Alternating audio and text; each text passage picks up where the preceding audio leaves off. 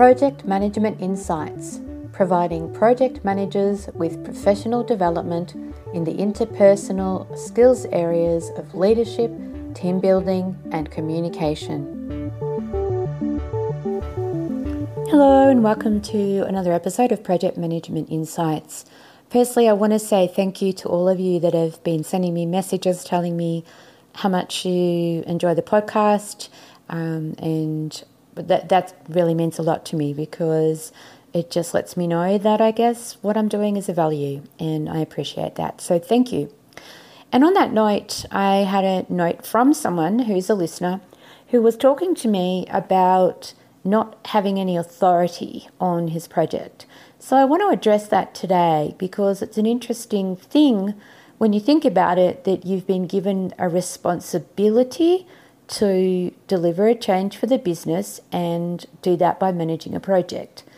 And yet, how much authority do you really have? And do you need authority to be able to manage a project or successfully deliver a project? So, you probably feel as though you have no authority because, in a way, you don't. You're the meat in the sandwich, or you're like an outlier in the total scheme of the way that the business operates. And so it makes sense that you have no authority because authority is about decision making.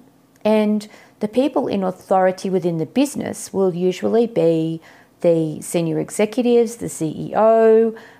In your case, it will likely be your business owner or project sponsor because they're the ones that have the authority to authorize the project going ahead, authorize resources, in some organisations, it's the finance department that holds all the authority because they believe they have the sway over where the money is spent. And so a lot of decision making boils down to whether finance agrees or not. I've had that happen in a number of instances.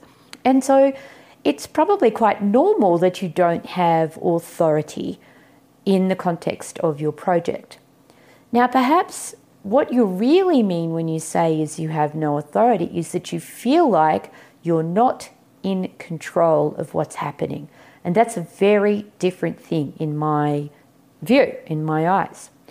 Because what that means is that you might feel as though you are being undermined by people on the project team or stakeholders outside of the project team. It could mean that there are SMEs from the business that are throwing their weight around, not giving you information, withholding information, not participating, going behind your back and doing things, or saying things, or undermining what you're doing with your project sponsor. All of these things are things that to you might feel as though you're not you aren't in control and therefore you don't have the authority for decision making. So, how can you remedy this? Because it's not a fun place to be in as a project manager, especially when you've taken your role seriously and you understand that you've been given the responsibility. And again, notice the different words that I'm using when you've been given the responsibility to deliver this successful change project. Well, I guess there's a few things you can do. As I've spoken to you before in one of the other podcast episodes, I think there was a project that I was given responsibility for. It was a Six Sigma project where we were going to automate some manual processes within the business, in a, in a processing area within the business. And in that space, I was undermined by the team lead of that whole department because she wouldn't accept that the change was about to occur. She felt very fearful of it and she undermined everything that we did by making changes to the processes, which is not normal when you run a Six Sigma project. Because when you run a Six Sigma project, usually all of the process, the way of operating a process or functioning in a process is locked down so that you have the ability to map it as it is and then decide how you're going to change it. Ultimately, though, there was nothing that we could do. There was nothing that I could do or that I felt I could do in that moment as the project manager because she was shifting things, changing things, everything I every time I thought we were, you know, on track to move ahead, something changed. It just was not working. So the only thing for me to do at that time when I couldn't get support and buy-in from my two sponsors. One was my own business, the manager of my area, and the other one was the manager or the senior executive of the area that we were working for, was to get them in a room and explain to them what was going on and say, we can't do this project anymore. And after quite a lot of agreement or disagreement and arguing and putting a viewpoint forward, we shut down the project. Now, that's an ultimate extreme. It's not really what you want because your role and the reason you've been brought on board is to be is to complete a project. And yet, in that circumstance, it was the best thing to do because I had no ability to do my job. And that was my premise when I was discussing the reason that I needed to shut the project down was that I could not do my job. That's one way of handling it.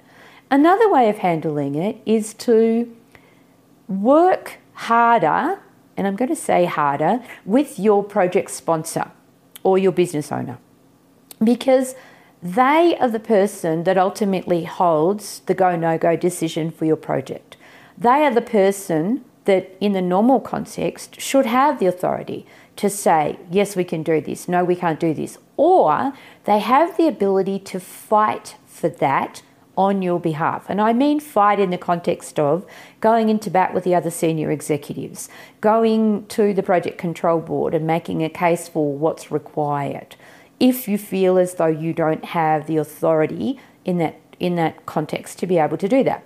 So go and do what you can do to create a stronger and build a stronger relationship with your business owner. Now, you'll find another couple of podcast episodes in which I've talked about strengthening a relationship that you have with your business owner, how to get on side with your business owner or your project sponsor.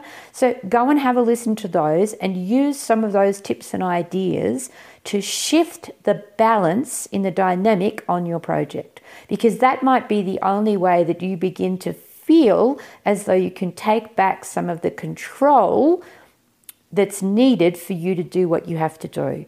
This is not about blame. If you go about blaming people or criticizing people or being negative about what's happening, it's not going to do your reputation any good. You need to find ways to strengthen relationships to support you to have some authority level or some stronger responsibility for what's going on?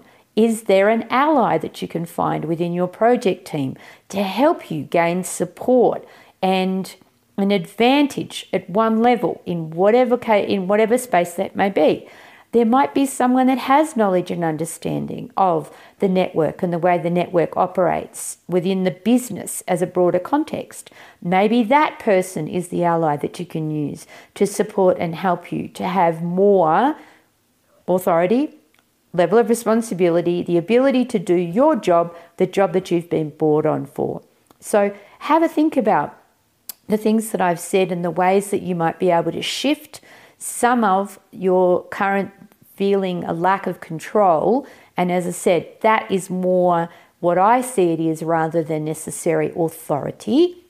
And let's talk about this some more because it is something that in large organizations can be a problem for a project manager in the delivery space. All right. Thank you so much again for listening to Project Management Insights. Connect with me on LinkedIn as Project Management Insights. Find me on social media and other spaces. And I look forward to talking to you again next week for another episode of Project Management Insights. Thank you for listening to this Project Management Insights podcast. Be sure to visit projectmanagementinsight.com and sign up for our monthly newsletter or to receive updates on upcoming training.